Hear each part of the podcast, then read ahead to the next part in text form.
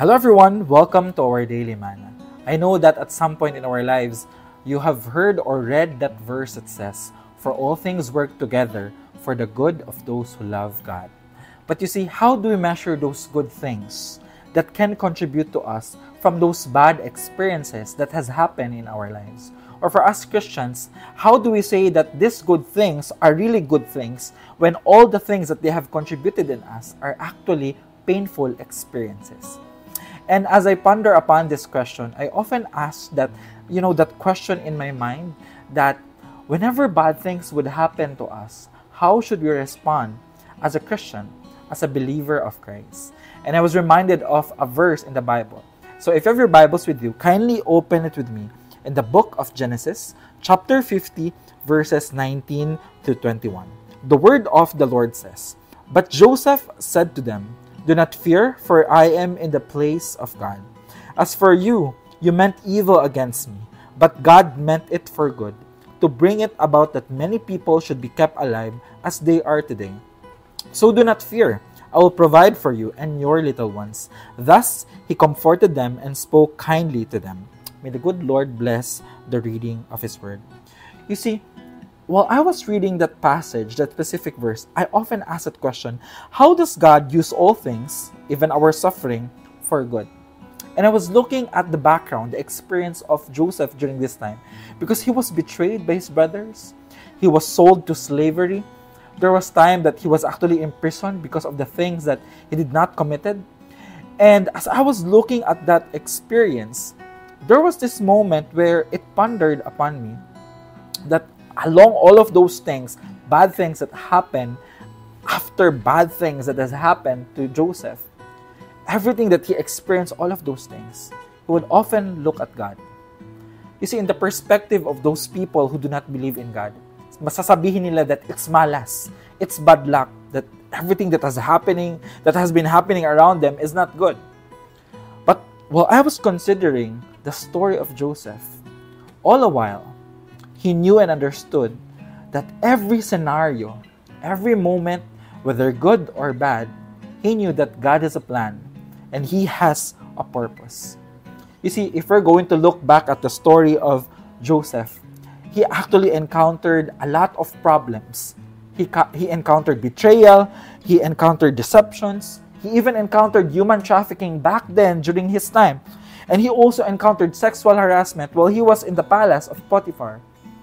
And while looking at this experience, you would actually see that all of these experiences are actually bad things. And thus, while I was focusing on these bad experiences, Joseph still was able to say, You meant it for evil, but God meant it for good. And why is that?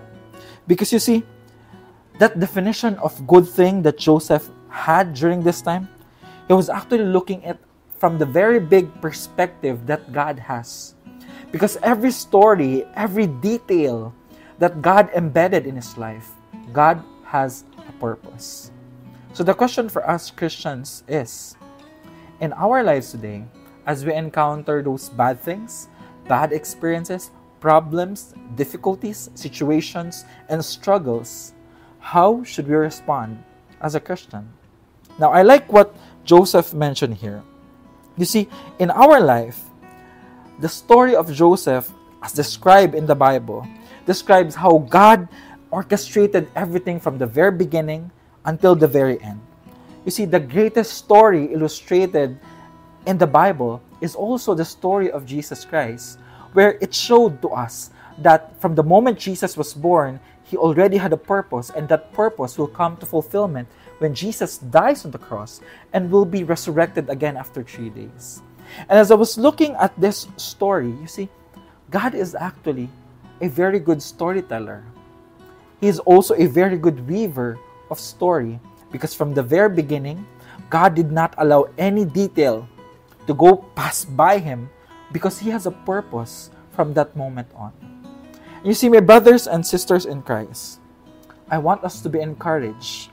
I want us to be uh, encouraged because as we look at these experiences, we can always look at God, that everything that happens in our life it has a reason. It has a reason. God has a purpose. Every detail that has happened in our life, God, you know, allowed it to be included in our life because He will bring a wonderful testimony of His goodness, of His faithfulness, of His love, of His grace in our life. And I hope and pray that just like Joseph, we will continue to include God in the picture, in our story, and believe in ourselves that God is the one who, who actually writes our story from the very beginning until the very end. Allow me to pray for you. Our most gracious Heavenly Father, thank you, Lord, for this time that you've given us. Thank you, Lord God, for this opportunity where we can look at our life from your perspective.